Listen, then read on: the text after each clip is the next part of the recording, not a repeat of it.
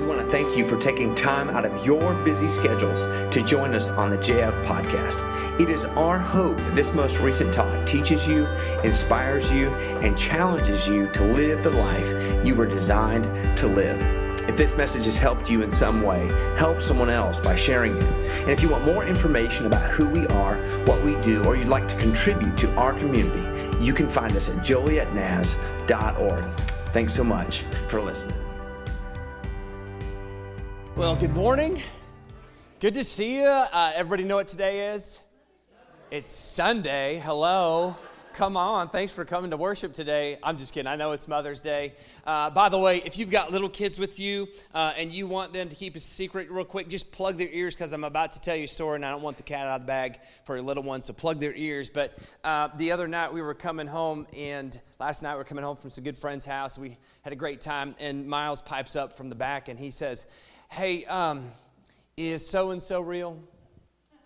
Come on, you've had this conversation. If your kids have, you know, grown up, some of them are teenagers, and maybe they don't know, but uh, they're kind of in that phase where they're asking questions and they're kind of coming to the understanding that so and so may not be real, and some of the things that we think about them, you know, it's just not it's just not physically possible to do. And so we, we finally just told them, you know, Janelle's like, no, it's it's it's not real, and and so Miles like, you've been lying to us the whole time. And so we go in and he goes, Where did all those letters go that I wrote? I bet they were just thrown into a lake. And the cookies that get eaten, y'all get to eat those? And mom's like, Yeah. And he goes, How rude.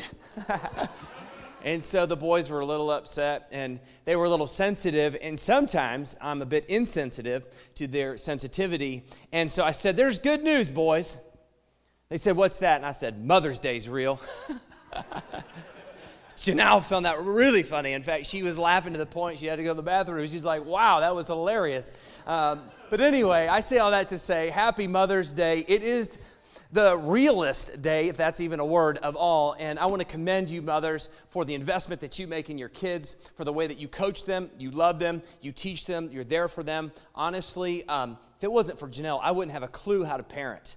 I mean, I pretend all the time, not a clue what I'm doing, and she often guides and helps me. So if it wasn't for you, uh, I wouldn't be able to do what I do, and we just really wouldn't be here. And so, because of that, instead of you giving you like some little trinket that you're gonna take home and throw away, or give away, or give to Goodwill, or maybe even bring back here and give to Hope Closet, we have decided, yeah, that's good, on behalf of the mothers, uh, to make a donation on behalf of you, all the mothers here today. We're going to make a donation of $500 to an organization that we partner with called Love's, Love Moves Us. And uh, yeah, yeah, yeah. On behalf of you and for what all you do, uh, we're going to give $500 to that organization. We partner with them. In fact, the, the uh, uh, founder of that company is a good friend of mine, and he. Um, you know, they, they help foster and adoptive families. And so we think the best way to help parents is just continue invest in that ministry. In fact, we have people that serve there. So, mothers, thank you, thank you, thank you. Um, we are beginning a new series today. It's a great day to come. In fact, the title of the series, as you can see, is Get It, Got It, Good. And I can tell you right up front that writing the title of this took me two hours because I could not figure out for the life of me where the punctuation goes in this conversation. Are you with me on this? Like, I'm sitting here, I'm like, is it get it question mark? Uh, got it period? I mean, like, what is it? And so I did a little bit of research. And today, just so you get a better understanding, we're going to have a bit of a conversation. In fact, I need you to role play with me. I'll read what's in white, and you'll read what's in yellow, just letting you know you only get to talk twice. I'm sorry about that. Uh, it was a disaster in this morning service. So if it's a disaster now, I apologize. Here we go. It's going to be fun. You ready? So, the first way that we can use this statement is what we call in the interrogative affirmative form. So, uh, if I were to come up to you and I would say, Your house is on fire. Your house is on fire. And I said, You see the smoke billowing like about 10 miles over away? That's your house. And so I would say, You get it? And you'd say, Got it. Oh, you guys are good. good. You understand it? I understand it. You better go get your house. That's good. Then there's the second form. Many of you have understood this. Like if you have a boss or you've worked any day in your life and um, uh, your boss is more of an author- how do you say it? authoritarian yeah they come up to you and they need you to get something done and they just come up and there's not a conversation that takes place they just basically be quiet do your job and they say you get it you got it good so that's like the double interrogative form of that. Pretty fun. But then there's a third form that's more like something students would experience when you do something wrong. Maybe you snuck out of the house, or maybe you didn't do so well on a test, or just maybe you're doing something you shouldn't do at all, and your parents found out, and you came home, and you've had this, right? You come home and you sit down and you know that you're in trouble, and they're talking at you, not with you, but they're talking at you, and you don't remember a word that they're saying. You just get the gist of what they're saying. And what we would say is this is the affirmative affirmative form. So they would look at you and they'd say, Get it. And you'd say, Got it. Yeah. And we're good, hopefully. The last form is what we call the interrogative affirmative form. Now, this is pretty fun. Or, excuse me, the affirmative interrogative form. Now, this is something like a conversation you would have with your doctor. Uh, recently, uh, about a couple years ago, I went on a hiking trip, was wearing a dirty hat, um, had a bit of a blemish for my teenagers. Those are called zits. And um, I decided to pop it. I don't know why. I thought that would be a good idea. I popped it, and then I put the hat back on. And a day or two later, I noticed that my um, I was a little tender here in my glands, and I took my hat off, and my forehead was starting to swell, and I looked like a beluga whale. You know, it was. I mean, it was massive. Some of y'all remember this. It was so embarrassing. I mean, my forehead was just huge. So I had a huge infection in my forehead, and I go to the doctor, and there's nothing like having an infection next to your brain. And so he basically starts explaining to me, I need you to get these antibiotics in your system, need to do it quick, um, it's important. And the whole point of this was he'd sit there and he'd say, I need you to get it, you got it. And I'd say, I think we're good. Now, I look at you and I, I, go through this whole exercise. This is what I went through just to get the title. Imagine trying to finish up the message. Goodness gracious. I say all that to say to ask you this question do you get it? Oh, you guys are good. Yeah. Do you, I mean, do you get it? Like some of you, some of you said, I got it. Some of you are shaking your head. Some of you are English majors. You know how this whole thing works and you, you understand it. But if I were to say to you, hey, let's trade places. Like you're shaking your head, yes, but if I were to say to you, why don't you come on up here and go through the whole explanation of the multiple ways that we have this conversation, you you would go from doing this to, no, I don't get it. And I think so often we, we just pretend, right? There are many times in our lives where we pretend like we have it and we don't get it. We don't got it. And I know that's not proper English, but I'm preaching and you're not. So, anyway, there are times in our lives we just pretend and we act like we're good and we're really not. And I gotta be, I just gotta be truthful. Maybe this is your experience, but this is how it works for me in faith. Sometimes this is how it works for me when it comes to God. Sometimes this is how it works for me when it comes to things that I read Jesus has to say. It's like, really? And so often I look at other pastors and I look at other really good Christians, and it seems to me like they've got it all together. They're shaking their heads, yes, yeah, we've got it. We've got it. This is how it always worked in my theology class. Everybody's like shaking their head, and I'm like, yeah, I may have a question. Like when I read the Bible and when I look at what Jesus has to say, often I'm like, man, I have a question. Or is this really who God is? I'm not sure I agree with that. And my guess is you you experience the same thing. That often when it comes to your faith and when it comes to God, you may read something, somebody may say something, you hear something, and you're like, uh, I'm not sure. But what we do is we go, mm-hmm, yeah, I'm good. And the problem with that is we inoculate our lives from any spiritual growth when we're just bobbleheading. That's what I call it. We're just, just bobbleheading. And so today, to help you in your faith and to help me in my faith and wherever we are in our faith, I want to share a story with you this morning. Uh, some people call it a parable. It's called a story. It's written by Luke, shared by Jesus. Uh, but the cool thing that I love about Luke, and I think you should as well, is that Luke is somebody who doesn't fake it till they make it. Luke is not a guy who just kind of bobbleheads his way through this faith thing that he's discovering when it comes to Jesus. In fact, he has lots of questions. And so he sits down, he sits down with all these people who've had an up close, up front, personal relationship with Jesus, following him everywhere he went. And you know what's interesting about them? They have stories. So if you're taking notes today, I know it's not up here, but I want you to write that down. They have stories. And not only do they have stories, but they have stories that are worth sharing. And they share these stories and their experiences. See, was messy for them. It was like this grinding it out, working it out kind of experience, unexplainable experience with Jesus. And at the end of the day, they walk away with these amazing stories that are worth sharing to other people. And by the way, that's how we got the Bible is that people found something so captivating, so amazing, that they wanted to share this with everyone else. And people like Luke are sitting around tables looking at these people, and he's writing and he's taking notes, and it's changing his life and it's changing his perception about Jesus. And at the end of the day, it was a lot of work for them. But they had stories worth sharing. And so often in those stories, what we find is we find Jesus leaning in and talking to his followers, saying, You got it? You got it? And the healthy part about it is, a lot of the times they were like, uh, not really. And so I want to use their example and some of what we learned today from this parable that Jesus shares this morning. So here's what Luke writes, and here's what Jesus says. He says, As they went from a town, a lot of people joined in and traveled along. Now, I highlight a lot of people, not because we're going to dissect it now, but this is actually important for the next two weeks. We're going to have a cliffhanger here today. This is kind of like the warm up. So if it's a little rough, come back next week. Um, but this is kind of the warm up. A lot of people joined in this journey. You're saying, who are those people? Well, you're going to have to come back and find out. And so he addressed all these followers and everybody following him. And here's what he says He says, A farmer went out to sow his seed. Some of it fell on the road and it was trampled down and the birds ate it. He continues.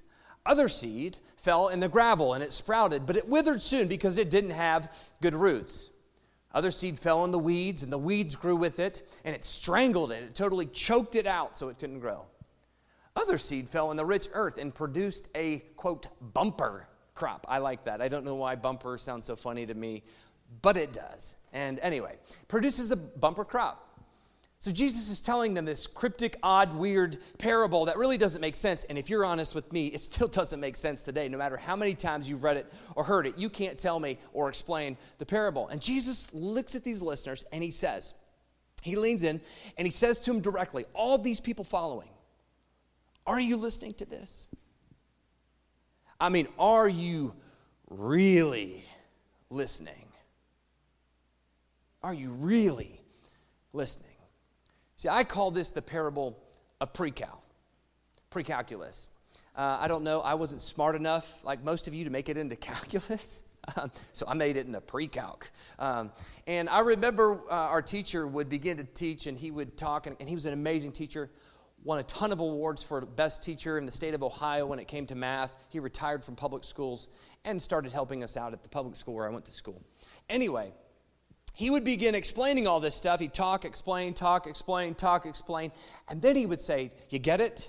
And of course, in high school, I don't know about you, but it's not cool to look like an idiot. And so everybody else is shaking their head, Yes, I get it, I get it. And I'm looking around like, Is anybody else going to shake their head no? Because I need to shake my head no, but I just went along with the peer pressure, right? Just shaking my head yes. And so he'd go on, he'd talk, explain, talk, explain, you get it. Everybody would continue to shake their head yes. And of course, midterms came, and my parents received my grades, and I had about an F at that point. And my parents were really gracious to me when it came to grades, and here's why. I may have been first in the pecking order, but I was third when it came to intelligence. uh, you know, my brother, they sent my youngest brother, three years younger, to do my homework for me at times. Totally kidding, not true at all. But they knew that, you know, testing wasn't my thing, school wasn't my thing. And so they looked at me and they said, What's going on? I mean, are you not paying attention? Are you getting into trouble? And essentially what they were saying is, Are you listening? And I'm saying, Yeah, I'm listening. I'm listening. I'm listening. But it's not connecting. Like there's a disconnect. There's a disconnect. And because there was a disconnect, I really didn't do that well in pre calculus. And I think this is kind of your experience too, right? You've had people in your life when you want to say, Are you, are you really listening? I mean, are you listening? You've had people that you're talking to, I call it the glaze of malaise. They're looking at you, but you can tell it's just like the sheer glass of, I'm not comprehending a single thing that you're saying. You know, you've, you've had this? We do this in pastor world all the time. We go to conferences and uh, people will come up to you and they'll say, Hey, where are you pastoring? And of course, if you're a low life like me, they're, they're not really concerned about where you're pastoring. Uh, they're looking at all the people behind you that are important going by, thinking, okay, I need to get to them and talk to them. You need to be quiet and I need to move on. And so, what I would do when I was a youth pastor in Kansas, people would say, Oh, where are you pastoring? I'd say, Oh, yeah, I'm a youth pastor at Westboro Baptist Church. And uh, that was in Topeka where I lived. It was a few blocks away from where I lived. If you don't know who Westboro is, they're the crazy people that hold up signs that say God hates you, God doesn't love you, and everything else. So, for shock value to see if they were listening, I'd say, I'm a youth pastor at Westboro Baptist Church. And they'd say, Oh, how's that going? And I'm like, oh, that's good. We're getting into the community. We're really changing lives. We're getting our message out there. I mean, you know, doing great. But I wanted to look at him and say, come on, man, are you listening? I mean, are you really listening to what I'm saying? And we do this all the time with people. Come on, I'm guilty of it. You're guilty of it. A lot of times when people are talking to us, we're listening, but we're disconnected. See, we know that if we make eye contact with people, if you look them right in the eye, they're going to think that you're listening. And we be, become so accustomed to looking people in the eye.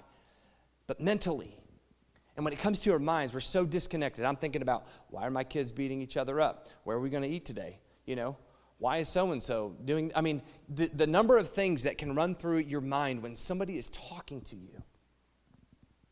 And so Jesus sort of gets this. This is a problem for us. This is really a problem for us when it comes to faith. He has all these people following him, and I call them a bunch of bobbleheads. That's what they look like. They're all like, you know, uh huh. Yeah, we're all following Jesus wherever he goes. We do this every Sunday. We come in, uh-huh, uh-huh, uh-huh. Do a test. When you get out of here, say, what was pastor's message about? People are like, I don't know.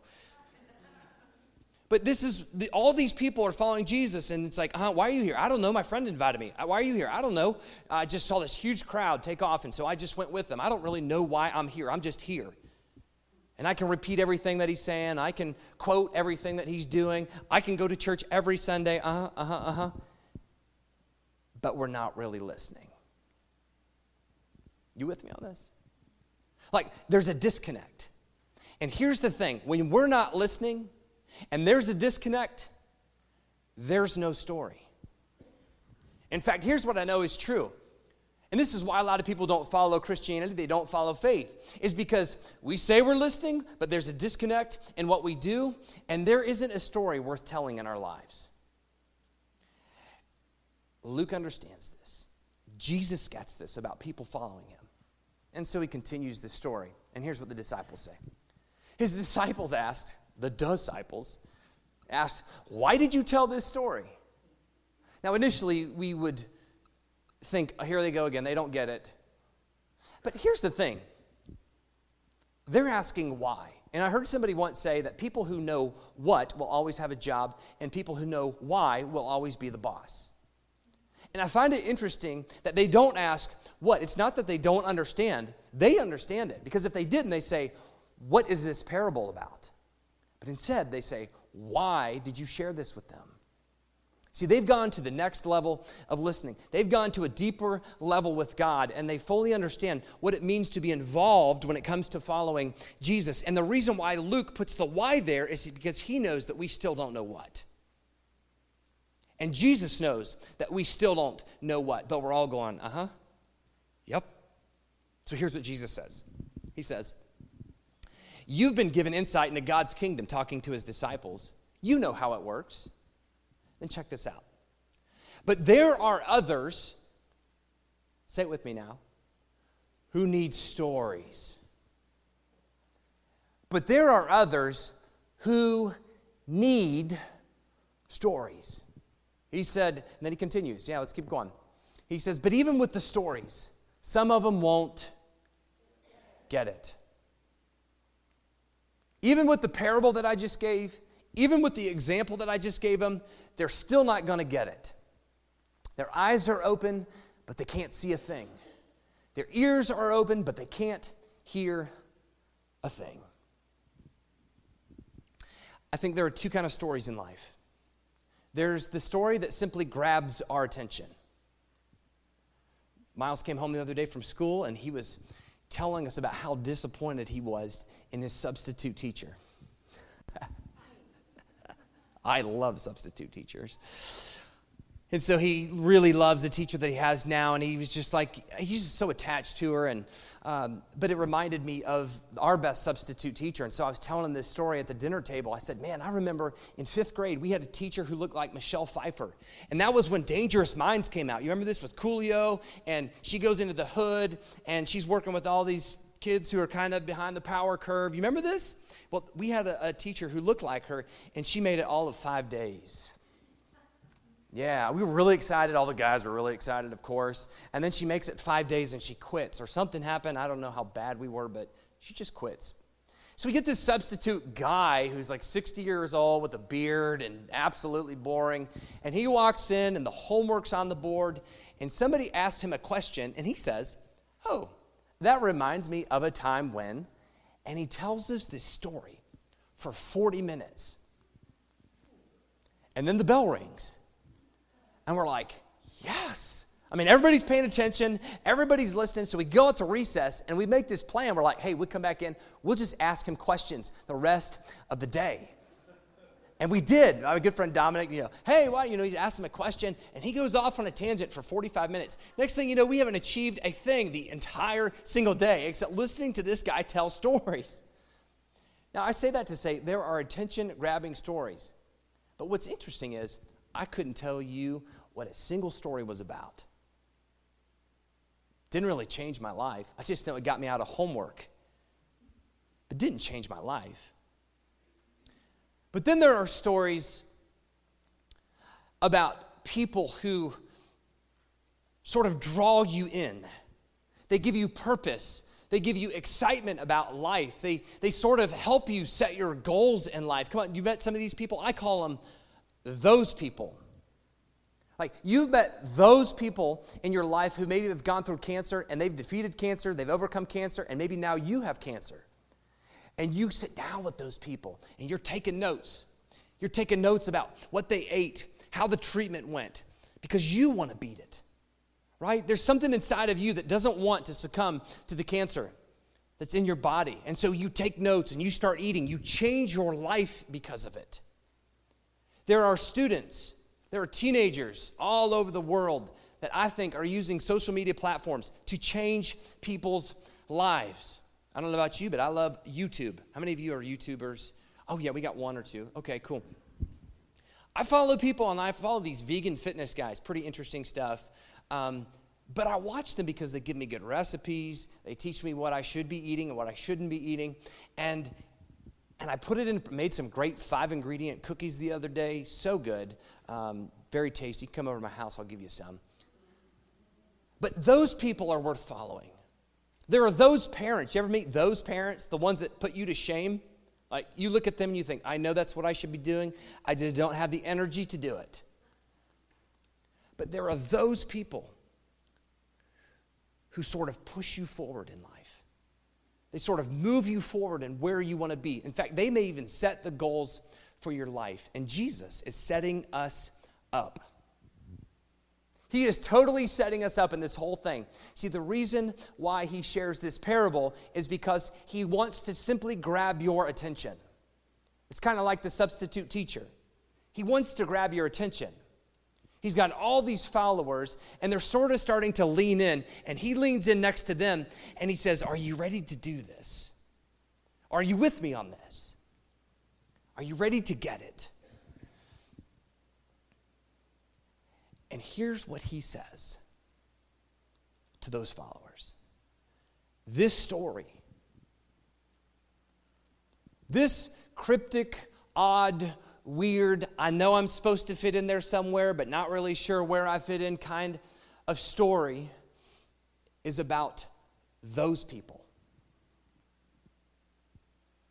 This story is about some of those people. And you're saying, who? I can feel the anticipation. Wow, the energy coming off of you this morning is so hot, let me tell you. who are those people? And that's where we're going to pick it up next week. But before we do, I want to leave you with this. Each of us have a story. But as Jesus says in the text, some of us need a story. Let me look at each of you today and say that some of you need a story worth sharing. That's really what I want you to know today. You walk out of here today. In fact, over the next week, as we anticipate the people that we're going to be looking at over the next few weeks, those people, I want you to look deep inside your soul and ask you and ask yourself this question Is my story worth sharing? As Jesus said, some of you need, you need a story. It's interesting, and here's why I say that. My son, uh, Carter, wrote this poem at school. He typed it out. He was so proud of himself. Typed this poem out to my wife, and I know you can't read it, so I'll read it to you. It says, Mother, I love that. Mother, like so formal. He's nine. He says, I am your CJ. I like you. And he says, I wonder if you will never die. I hear you say good things about me. I see that you're happy. You are my friend.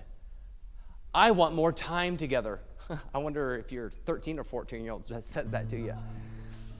I want more time together. I love you. I imagine you having grandkids. I worry about you. I worry about having broken bones. And then he says, I fell. He meant I feel. I feel happy when I see you when I come home from school. You are my friend. He says, I try hard at soccer. I hope you live forever. I laugh at your funny jokes, and they are funny. I understand having hard times. I dream of having kids. You are my friend. So sweet. And then Janelle looks at me and says, Why is he so fascinated with me living forever? Why is he so concerned about my death? And I said, Are you not afraid of death? Like, I'm deathly afraid of death. She's like, Yeah, but everybody dies. And I said, Yeah, but not everybody comes back to tell you what it's like. I mean, it's the only part of life, if you want to call it, where, where nobody has a clue what happens after. Except for Jesus. This is really the only reason why I follow him to begin with. And so Janelle looks at me, she says, I'm not afraid of death. To which I'm looking up to her, like, wow, I don't know how you do it. She says, I'm not afraid of death. She said, My biggest fear in life is living a life void of any meaning. In other words, my biggest fear in life is not having a story worth sharing. Do you know what's so disappointing to me about obituaries? It is not worth sharing. It's simply so and so was 90. They had 25 grandkids. They had five kids. They died because they were old. It may grab our attention, but it's not life changing. And so I just want to say to some of you this morning, those of you that are out there, uh, you know that you need a story worth sharing, but you know that you're not there yet. And if you can stop doing this, the bobblehead game, like I got this, and you can start going, I have no clue what I'm doing. That is the perfect place to start. And so next week, come back and we'll continue this story.